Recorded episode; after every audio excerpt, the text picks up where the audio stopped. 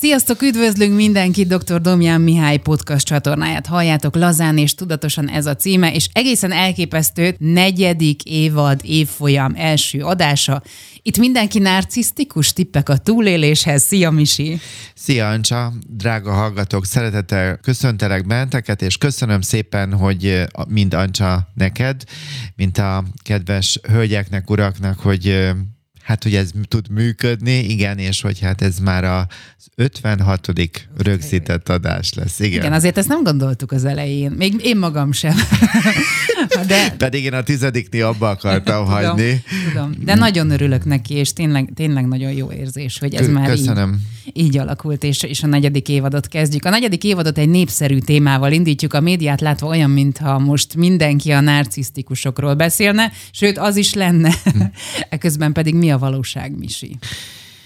Hát egyetértünk, és sokkal a fontosabb lenne, vagy érdemesebb lenne, hogyha egy metaforaként tekintenénk erre a kifejezésre, de azt is el szeretném mondani, hogy tény, hogy nagyon sok ember önző, és csak önmagával foglalkozik.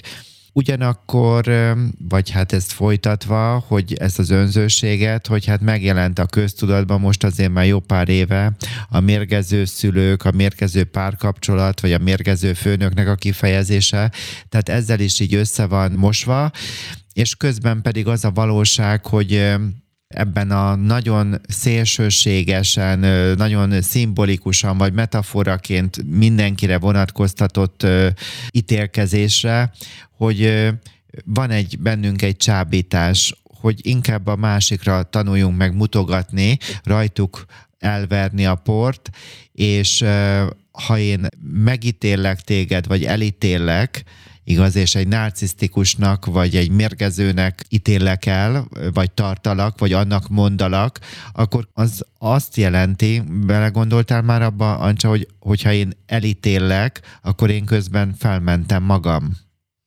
Igen. Tehát, hogy van egy ilyen társadalmi dolog is, és hát, hogyha nem akarok most biblikus lenni, de hát, hogy mit mond a Biblia a képmutatásról, hogy, hogy hát könnyebb a másik ember szemében a szákát észrevenni, mint a sajátunkében a gerendát.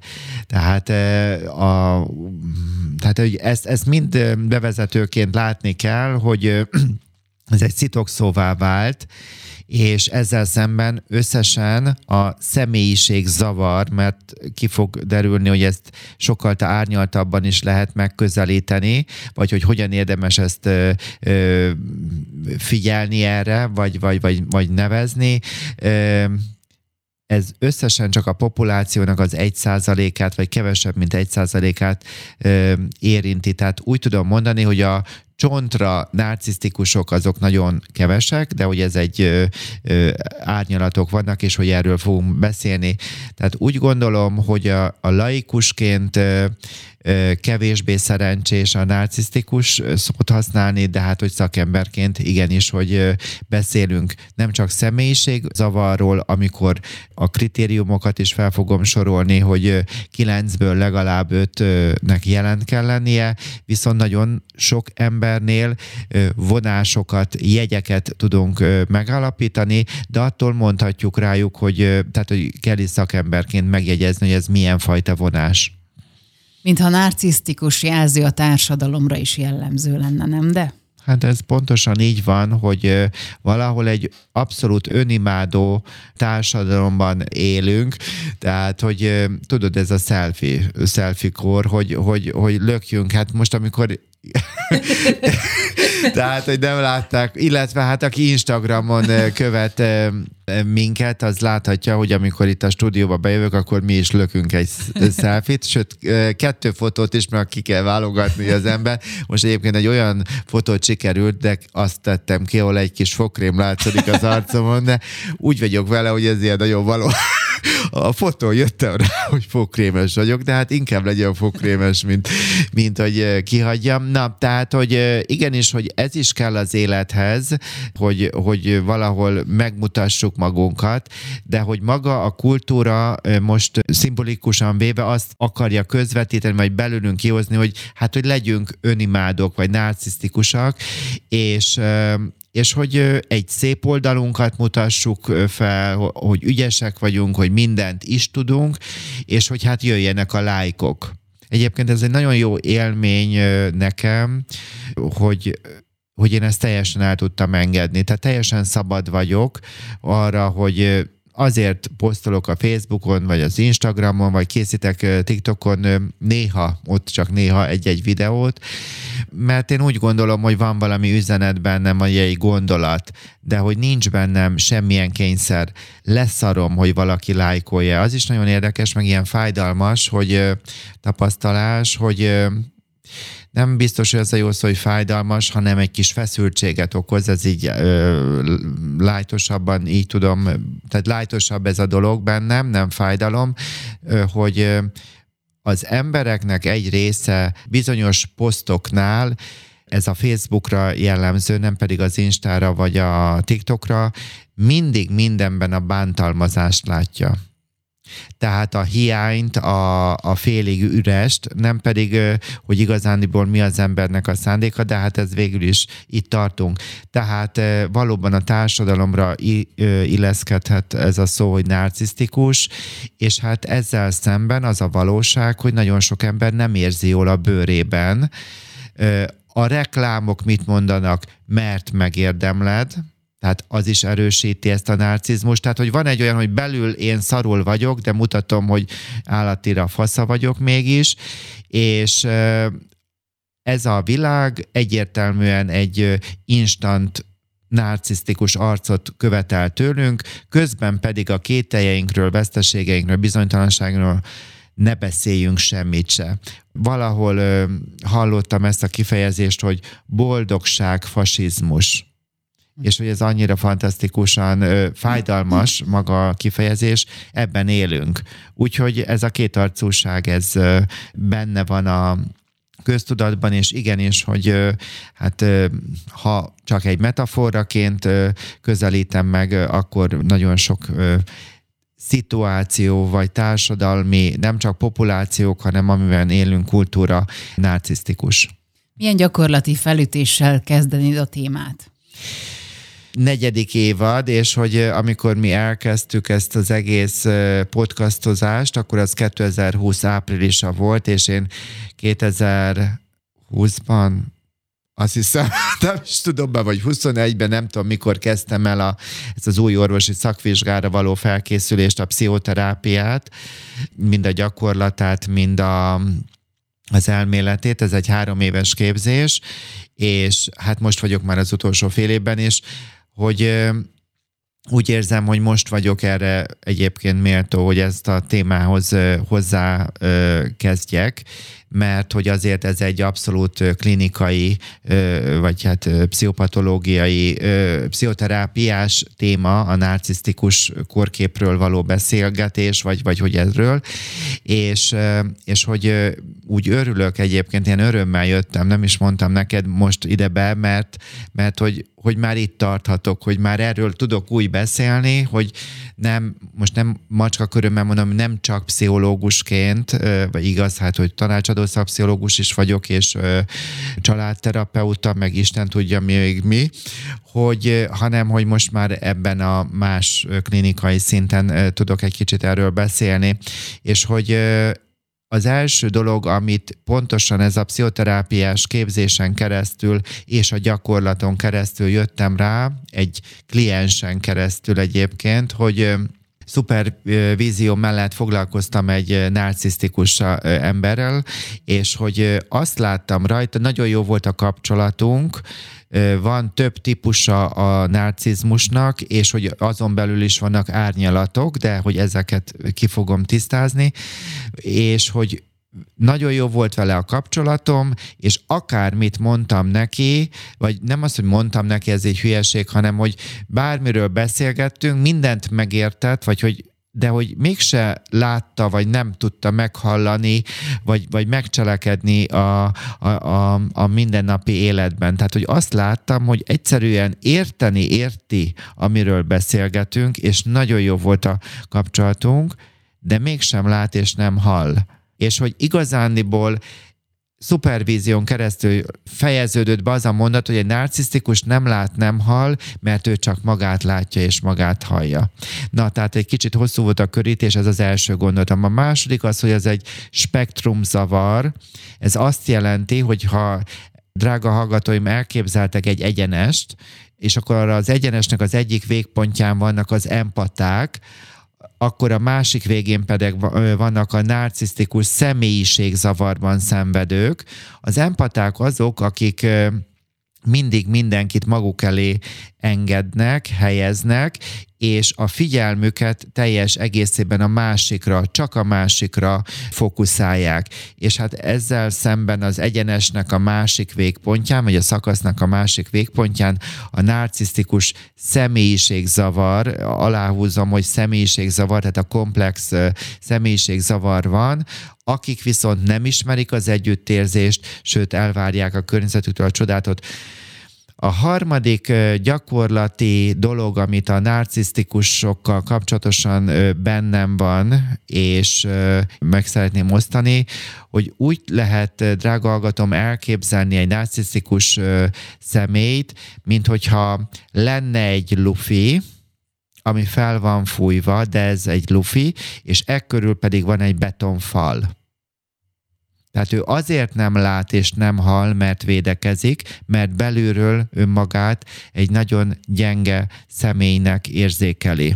Úgy is tudnám mondani, hogy egy áthatolhatatlan betonfal mögött van egy szorongó kislány vagy kisfiú és hogy nekem ez is nagyon sokat segít, amikor velük foglalkozom. Persze évekkel ezelőtt is foglalkoztam velük, de hogy most teljesen más szintéren találkozom, vagy sokkal több személlyel, aki ezzel küzd, segíti az én megértésemet, vagy együttérzésemet velük, vagy a, a magam helyét megtalálni az ő életükbe, vagy a terápiás keretek között, hogy, hogy így, így, így, így látom, hogy, hogy ez a lufi, ez azt jelenti, hogy nagyon érzékeny belülről, és bármilyen fajta kritika, vagy bármi egyébként ki tudja ezt pukkasztani, és hogy ezért van ez a nagyon erős védelem.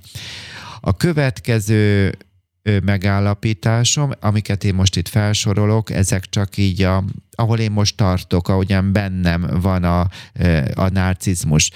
Tehát e a következő pontban, hogy amit én a magánéletemből tapasztaltam meg, hogy egy narcisztikus személy leértékel, leértékelő magatartású, versengő leértékelő, úgy is tudnám mondani, hogy ami a másik számára értékes, a számára egy támadás, és le kell értékelnie. Másképpen fogalmazva, hogyha ő nem nyomná le a másikat, akkor önmagát látná értéktelennek.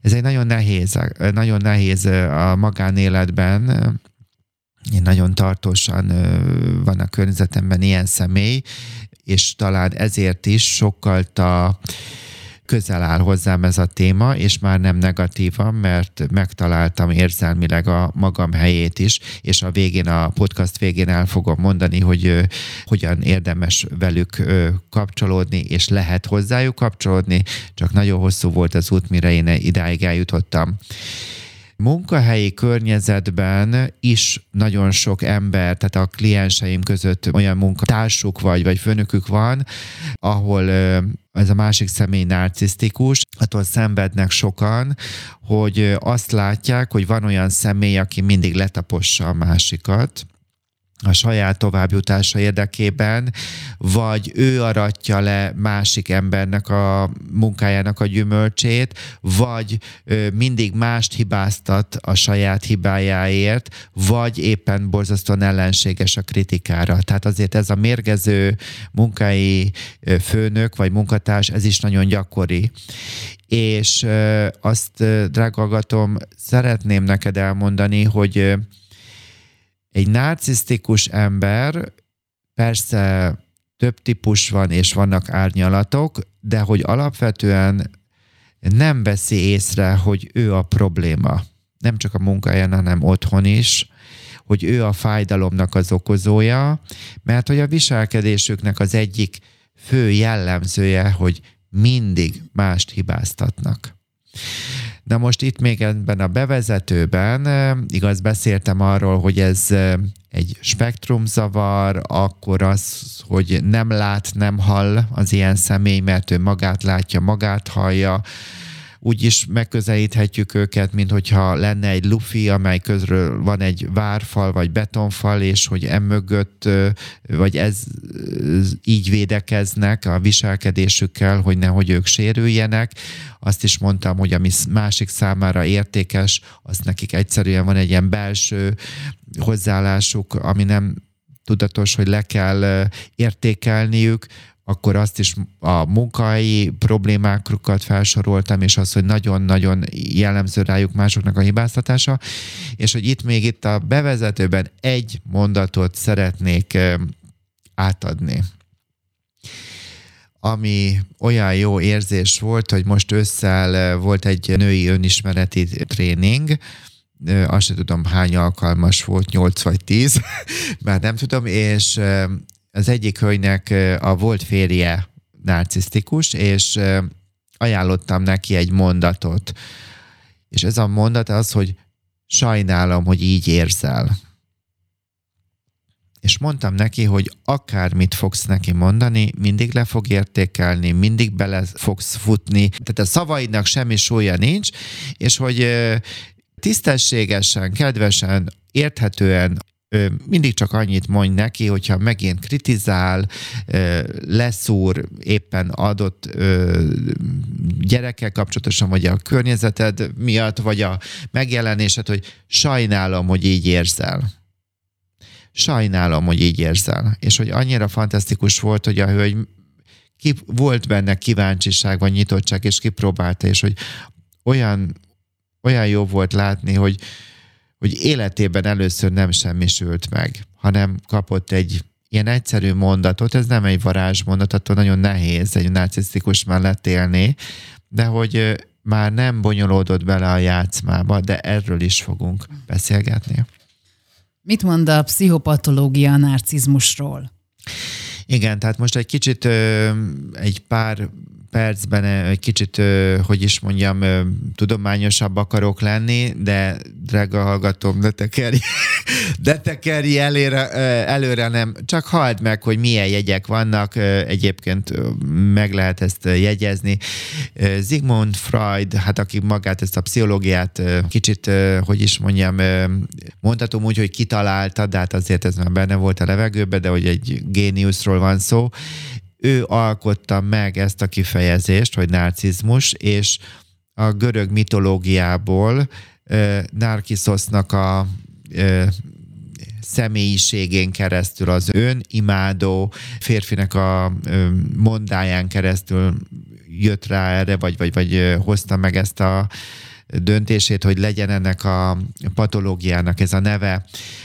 Freud után jó pár évtizeddel az amerikaiak létrehozták a, a DSM, ez egy olyan nomenklatúra, amin keresztül a pszichopatológiát, tehát egyes korképeket vannak leírások, és akkor most nézzük meg, hogy már a DSM 5 alapján, hogy a narcizmust hogyan tudjuk belőni.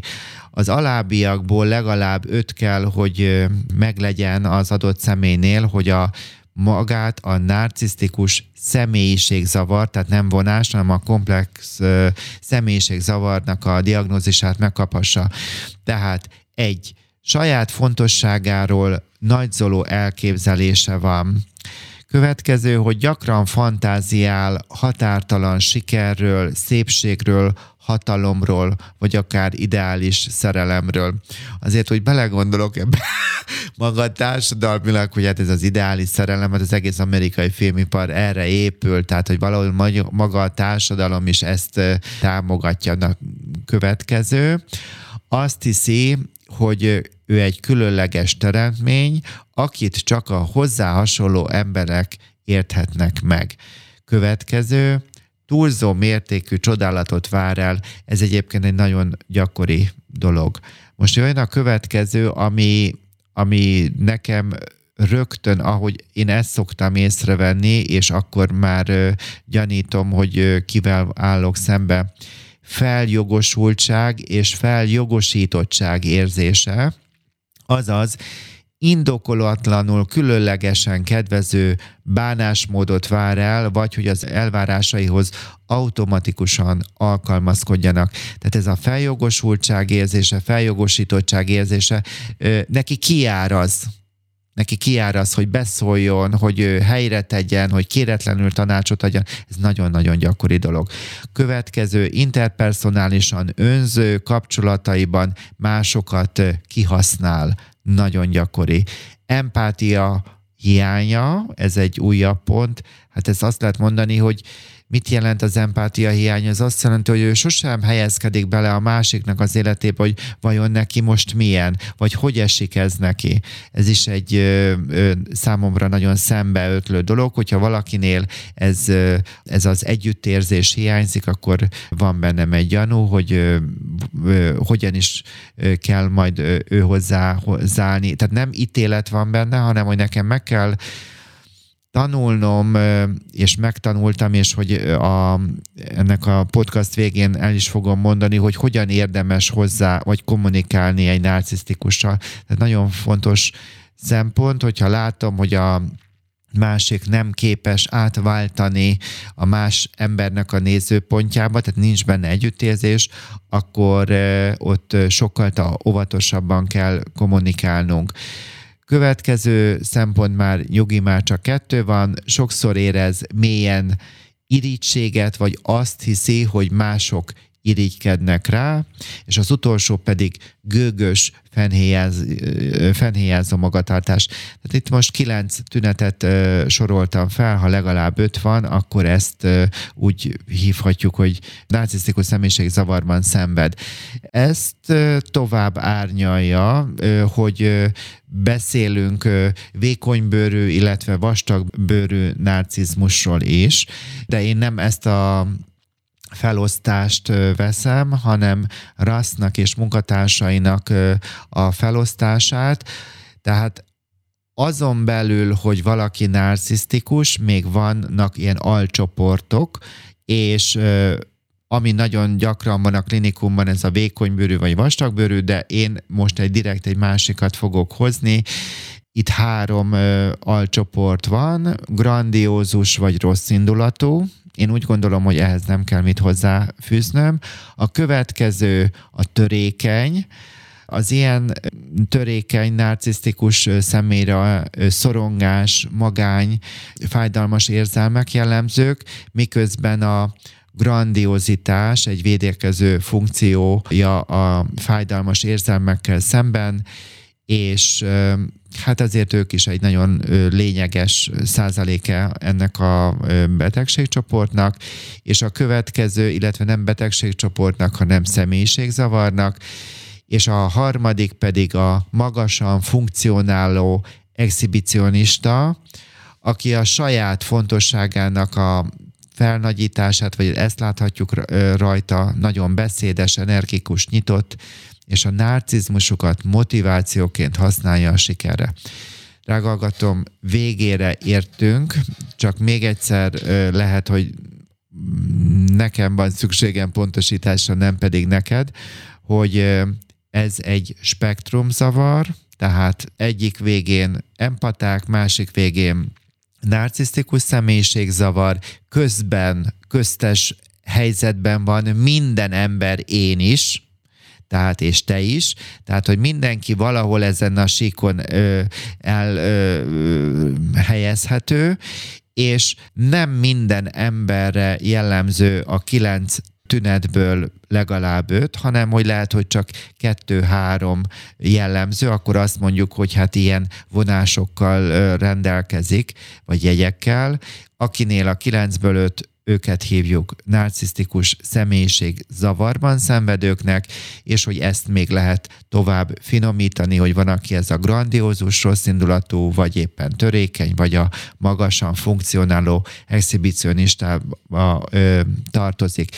Tehát, hogyha így nézzük, akkor sokkal óvatosabban kell minősítenünk embereket, tehát akiket így mondjuk a másikra, hogy ő narcisztikus, azoknak a döntő része egyáltalán nem az, csak vannak olyan jegyek, amelyekkel ők, majd ki fog derülni, a gyerekkorukban átér dolgokat, mint túlélés szempontjából így tudták azt, hát túlélni azt az életet.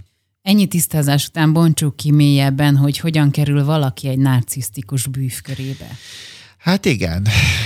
Nem tudom, hogy találkoztál-e már olyan emberrel, akire ez vonatkozik egy narcisztikus emberrel, most itt egy párkapcsolati szintről beszél az ember, akkor egy ilyen abszolút varázslatos kezdettel indul. Tehát egy, mint egy ilyen rejtélyes misztikumként, tehát egy ilyen nagyon különleges személyre kell gondolni, most a narcisztikusról beszélek, tehát hogy, hogy megismerkedik az ember valakivel, aki nagyon varázslatos, nagyon elbűvülő, szociális, ilyen szuperszónikus, szuper ö, benyomást kelt, tehát ez, ez mindig így indul.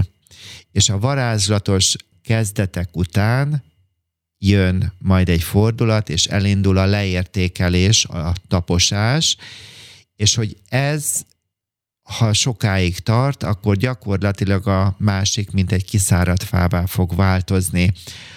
A leértékelés és a megtaposás által a másik ember egyébként már nem lesz számára eléggé izgalmas, a narcisztikus számára elég izgalmas, vagy úgy is mondhatnám veszélyes.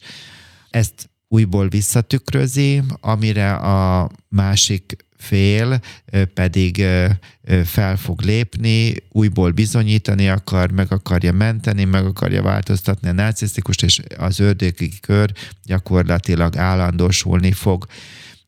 Az narcisztikus személy általában empatikusabb személyt választ magának, aki abban hisz, hogy a szeretetével majd meg tudja menteni a másikat, meg tudja változtatni.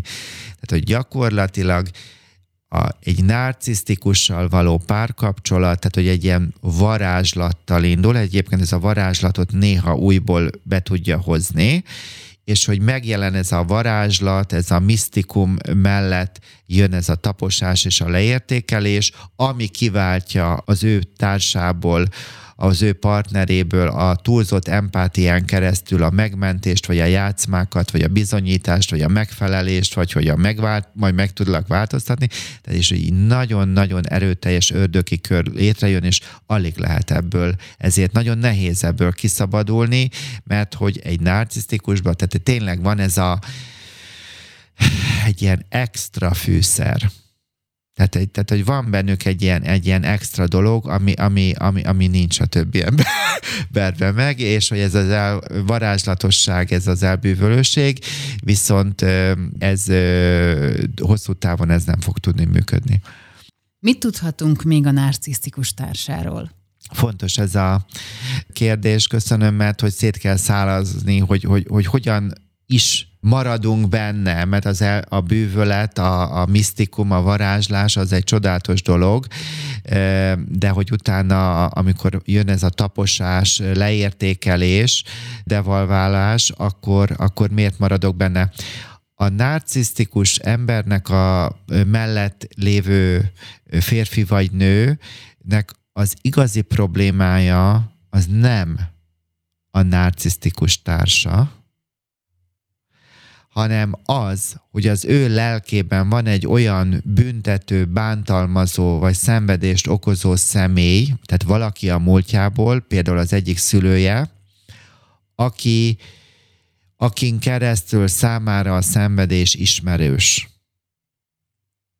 Tehát számára, amikor ő megismerkedik egy narcisztikussal, akkor ez mint egy ilyen önbüntetésnek is lehetne mondani, hogy hogy egy, egy ismerős helyzetbe fog bele kapcsolódni, már hogy igaz, van egy kezdeti varázslás, vagy egy kezdeti ilyen nagyon csodálatos, különleges indulás, és, és hogy utána, amikor ez átmegy a leértékelésbe és taposásba, hogy ő mégis azért marad benne, mert hogy egy részről ez ez ismert számára, meg amit hát előbb mondtam, hogy ő próbálja majd a szeretetével, ő azt hiszi, hogy meg fogja tudni a másikat változtatni kérdés jöhet, hogy mit él meg egy, egy ember a narcisztikus személy mellett, azt, hogy csak ad és ad és ad, amíg a másik csupán elvesz.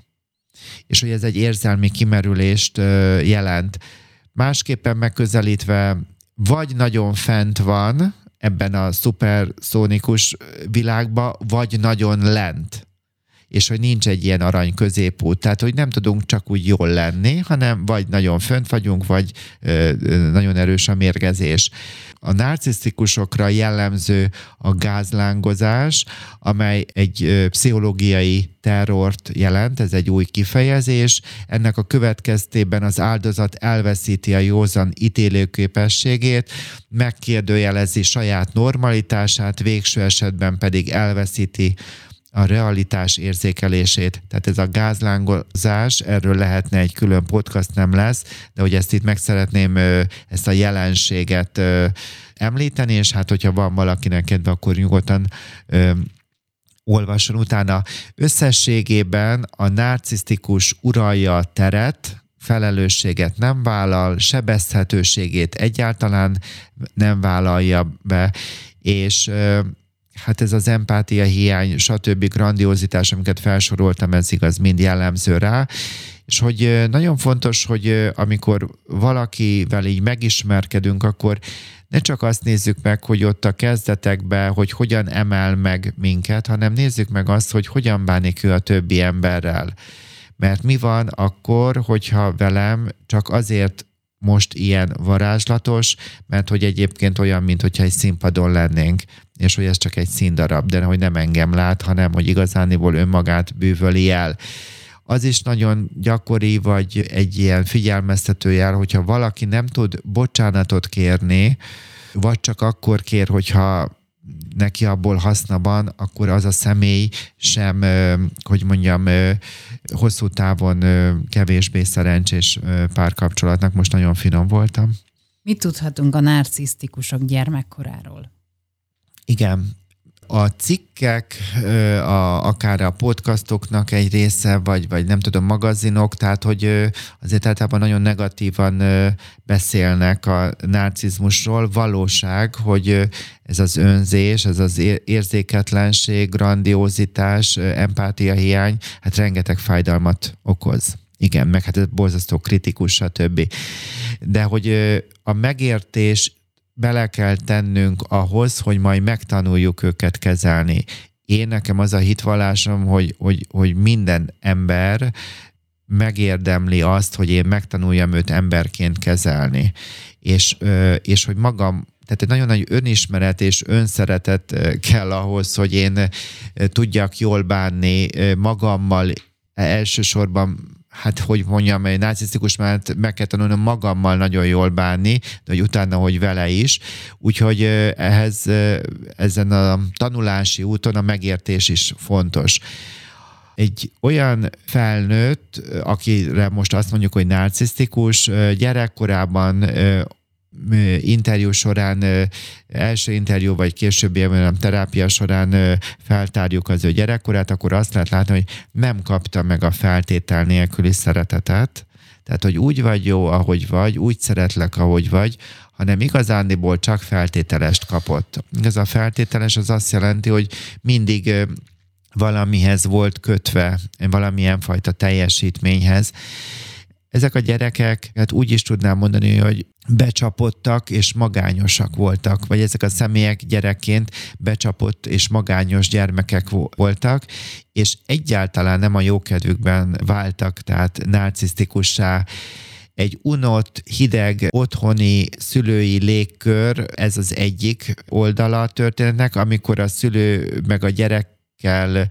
kimozdul otthonról, egy közösségi szintérre kerül a szülő meg a gyerek, akkor ott pedig a gyereknek valamilyen, ott a szülő kivirul, és ott a gyerekkétől valami ö, szuperséget vár el, tökéletességet.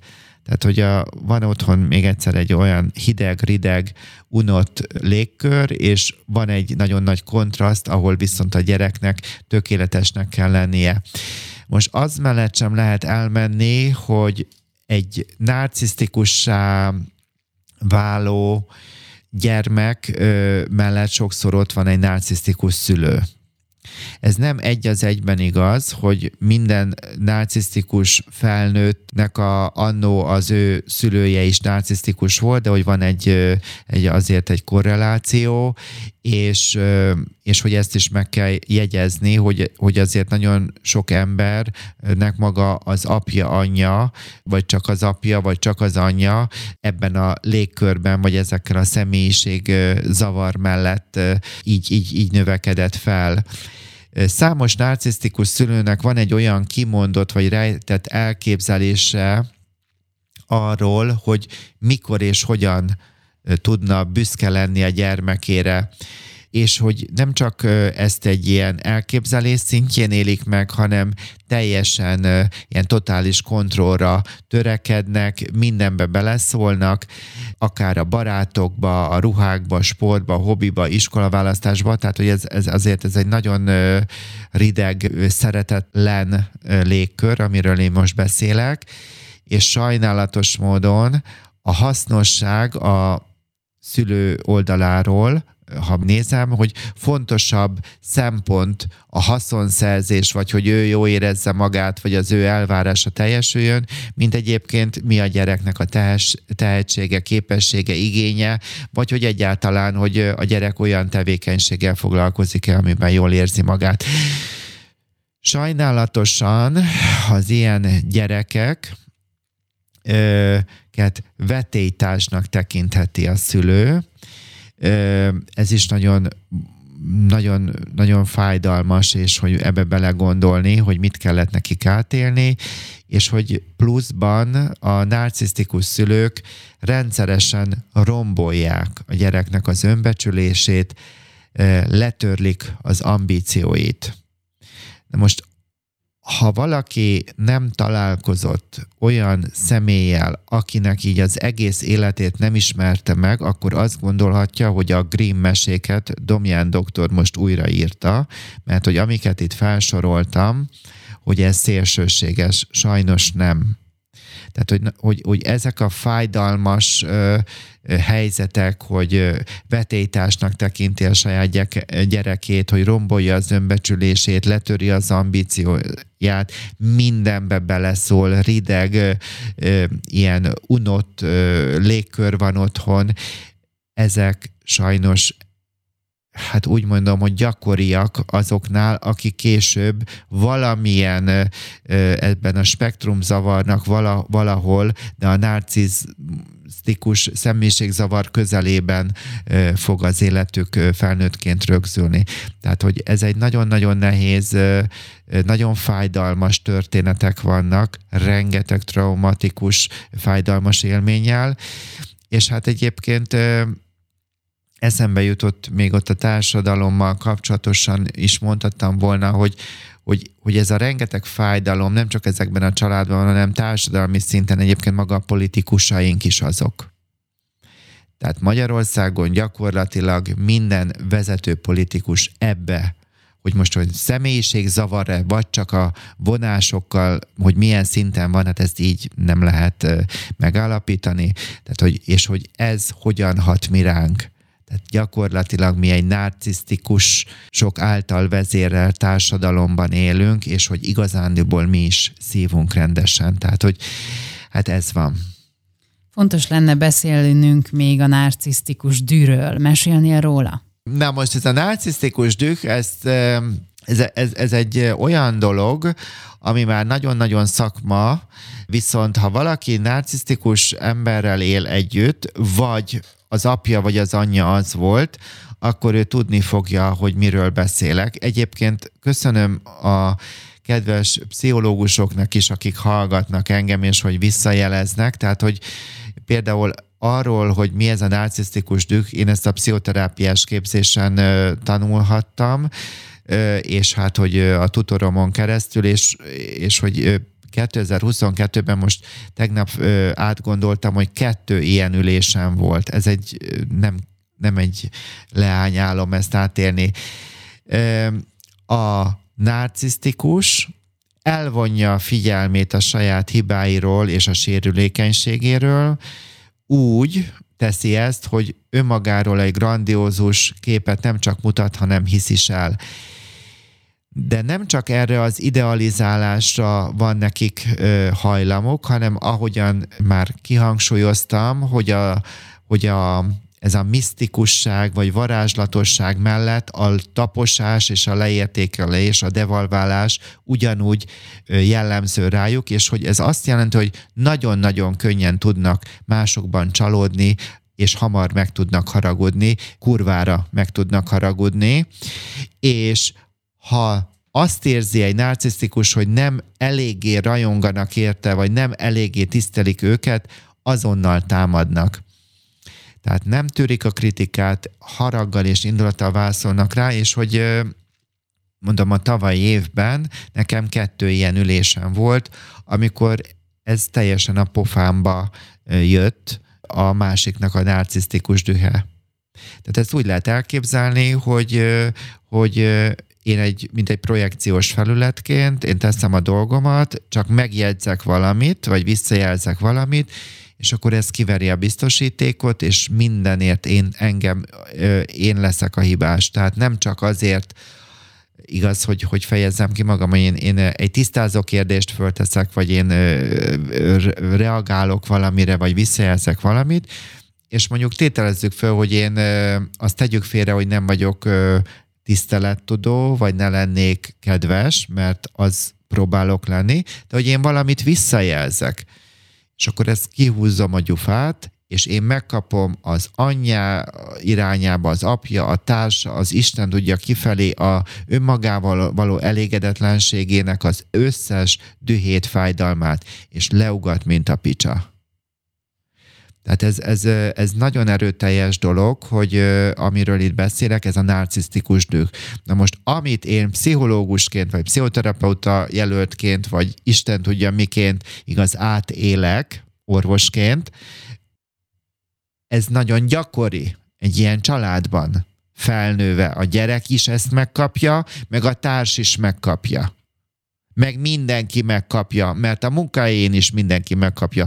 Tehát ez a narcisztikus düh, ez egy külön fogalom, és igenis, hogy szóval ez, egy, ez maga a pokol, és hogyha neked nincs elég önbizalma, te nem hiszel magadba, akkor te elhiszed azt, hogy, hogy te vagy a szarna. Tehát, hogy nem tudom, hogy én tudtam érzékeltetni, úgy, de én nem félek ettől, én tudom ezt, fel tudom ismerni, és, és hát, hogy mondjam, aki dudás akar lenni, pokorra kell annak menni, úgyhogy le lehet engem köpni, tehát, hogy, hogy azért is fontos megismerni ezt a pszichopatológiát, mert, mert akkor könnyedebben tudom én is ezt kezelni, és bízom benne, hogy a podcaston keresztül átadni.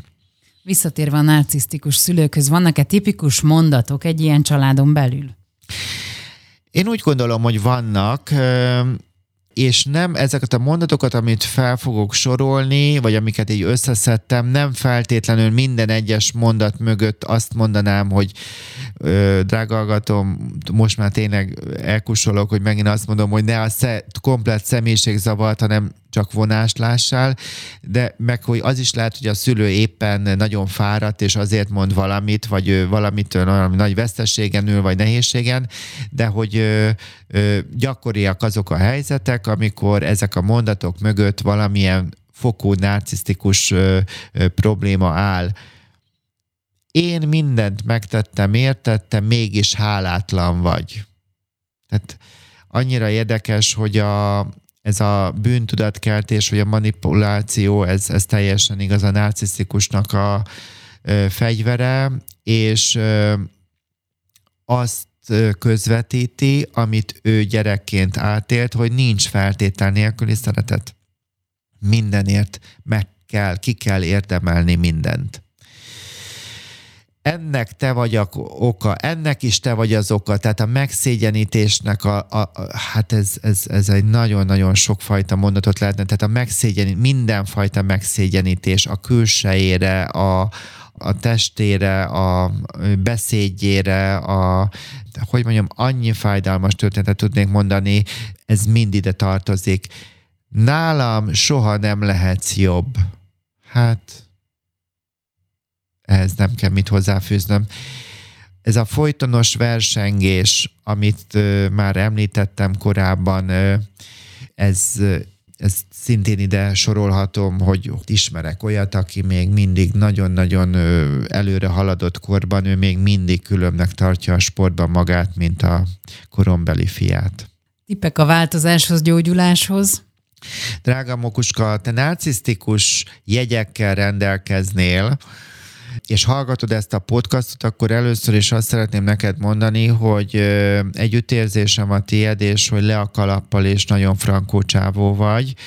Vannak erről blogok is, és hogy, hogy köszönöm, hogy vagy, és, és hogy örülök, hogy, hogy van benne nyitottság. Na most azt szeretném neked mondani, hogy igaz, ez egy nagyon nehéz téma, és hogy nagyon sok megvilágítottam a gyerekkort, utána a felnőttkori tüneteket, meg hogy mennyi fájdalom jön így létre. És hogy azért ez, ez, ez, egy, ez egy szomorú történet de hogy van megoldás, és hogy terápiában azt lehet mondani, hogy addig, amíg egy narcisztikus nem fordul át depresszióba, addig nem fog tudni változni. Tehát érezni kell valahol, ezt ez, hogy ez egy ez egy, ez egy nehéz helyzet. És nagyon nehéz egy narcisztikusnak azt elfogadnia és kibírnia, amikor egy terapeutával beszélget, hogy nem ő van felül. És nem a másik van alul, de nem is a másik van felül, és nem ő van alul, hanem hogy itt van egy partneri kapcsolat. Tehát ez nagyon nehéz ez a helyzet, és hogy beszélni arról, hogy ő mitől fél ebben a partnerségben. Tehát, hogy amitől ő fél, az a partnerség. És hogy tud-e erről beszélni. Ha igen, akkor lehet nekik segíteni. És hát a az is egy ilyen sikertnek egy foka, hogyha rájön a kliens arra, hogy a terapeuta, tehát hogy nem akarja őt lenyomni. Tehát, hogy ez a aláfölé rendeltség helyett, hogy egy partnerség van, és hogy, hogy ő ebbe bele tud érezni.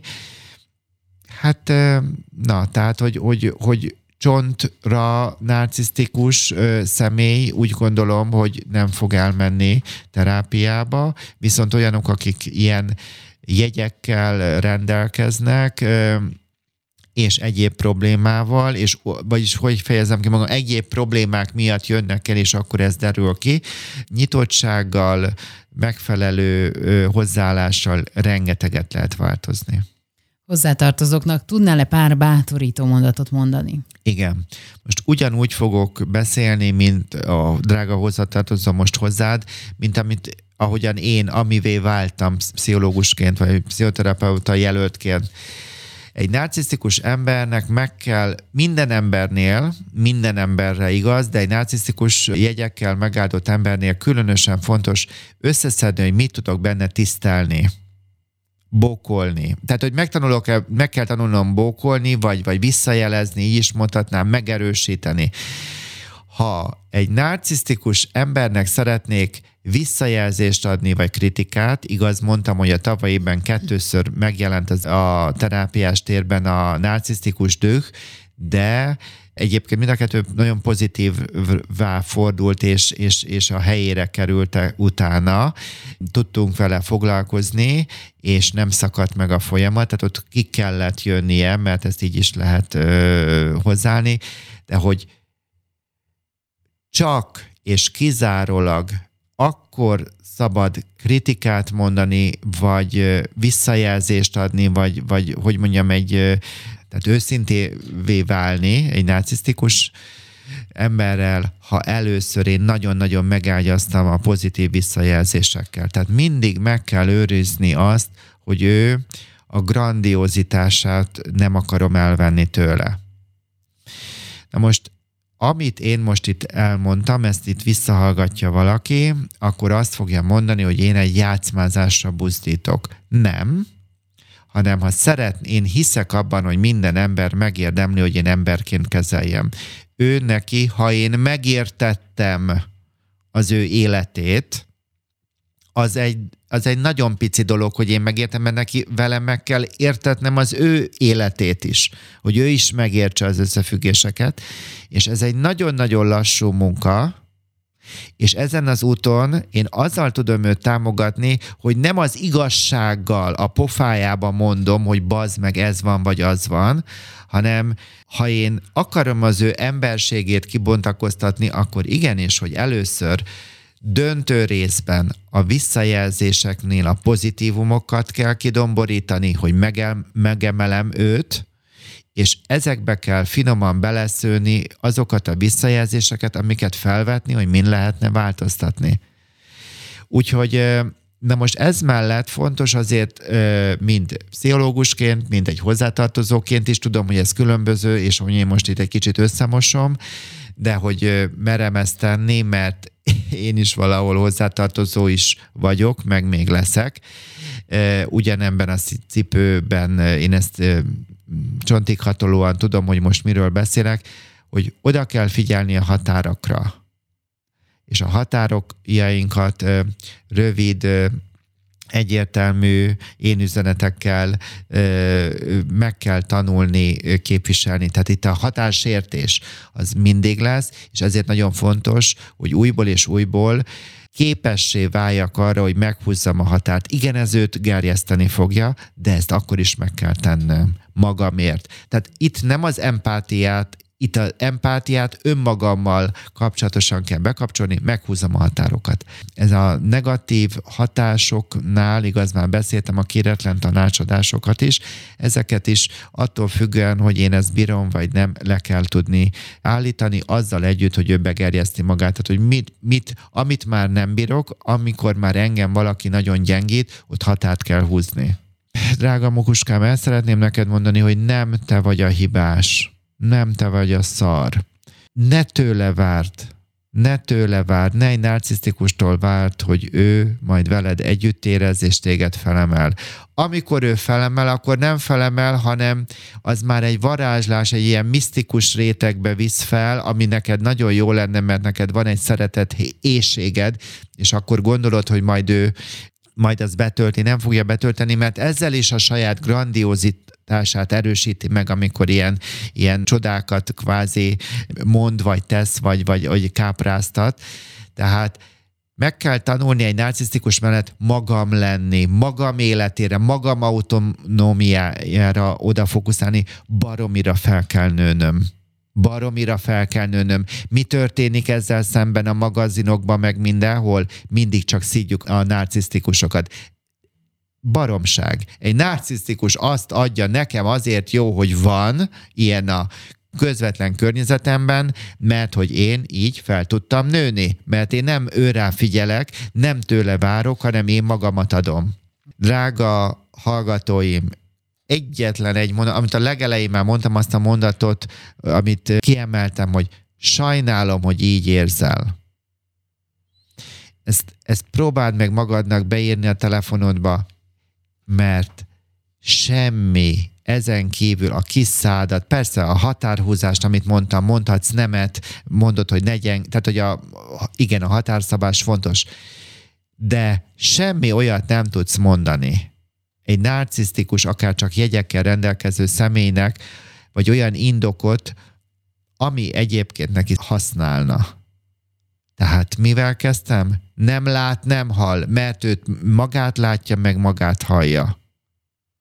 Tudom, hogy ez egy nagyon nehéz téma, de hát most van itt az ideje, hogy erről beszéljünk. Tudatosítsd azt is, hogy mire nem képes a narcisztikus. Tehát, hogyha ő nem tud veled együtt érezni, akkor ne várd el tőle, hogy ő együtt érezzen. Ha ő nem tud megérteni, vagy megemelni, akkor ezt ne várd el tőle. Tehát amíg te kölcsönösséget vársz el, addig gyakorlatilag a csalódásodat a ö, borítékolni fogod, és akkor megint el fogsz oda jutni, hogy a világ szar, és hogy te vagy benne a szar, és te magadat bizonytalanítod el. Úgyhogy vizsgáld át, szűrd át magadon az elvárásaibat. Azt lehet mondani, hogy szinte semmit nem szabad elvárni tőlük. De én emberként, nem tudom, hogy itt most ezt itt erőltetem ezt a dolgot, hogy átjön-e, hogy attól ő is egy ember, mert hogy én látom azt, hogy ő egy betonfalban, egy, egy, egy várfalban bezártan, egy, egy gyenge lufiként, felfújt lufiként él, és hogy én tudok ővelük egyébként empatizálni, de nem, át, átjön ez, amit... Igen, abszolút, igen jó, jó, jó. Összegzés? Összegzés, azt szeretném ö, neked újból ezt a mondatot, hogy sajnálom, hogy így érzel, tehát hogy ezt vidd magaddal, sőt, ö, ne csak ezt vidd magaddal, hanem hogyha ezt tetszett ez az adás, hogy, hogy azért ö, én szeretném, hogy kérni tőletek, hogy ö,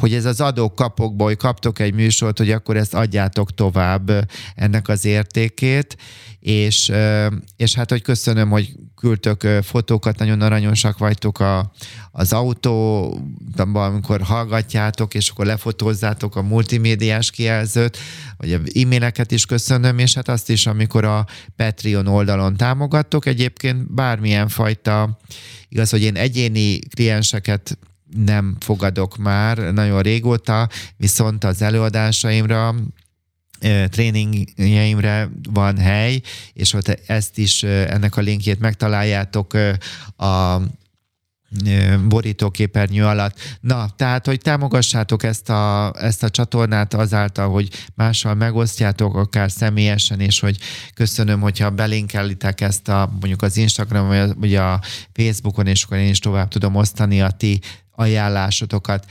Összegzésként egy, egy ilyen döbbenetes mondatot szeretnék mondani, ez így belülről spontán jött ki bennem körülbelül 15 évvel ezelőtt. Te sem vagy főnyeremény. Ezt egy narcisztikus ö, apukának mondtam. Te sem vagy főnyeremény. Azt mondta, hogy napokon keresztül nem tudott aludni. Mert tudta, hogy igaza van. De volt benne nyitottság.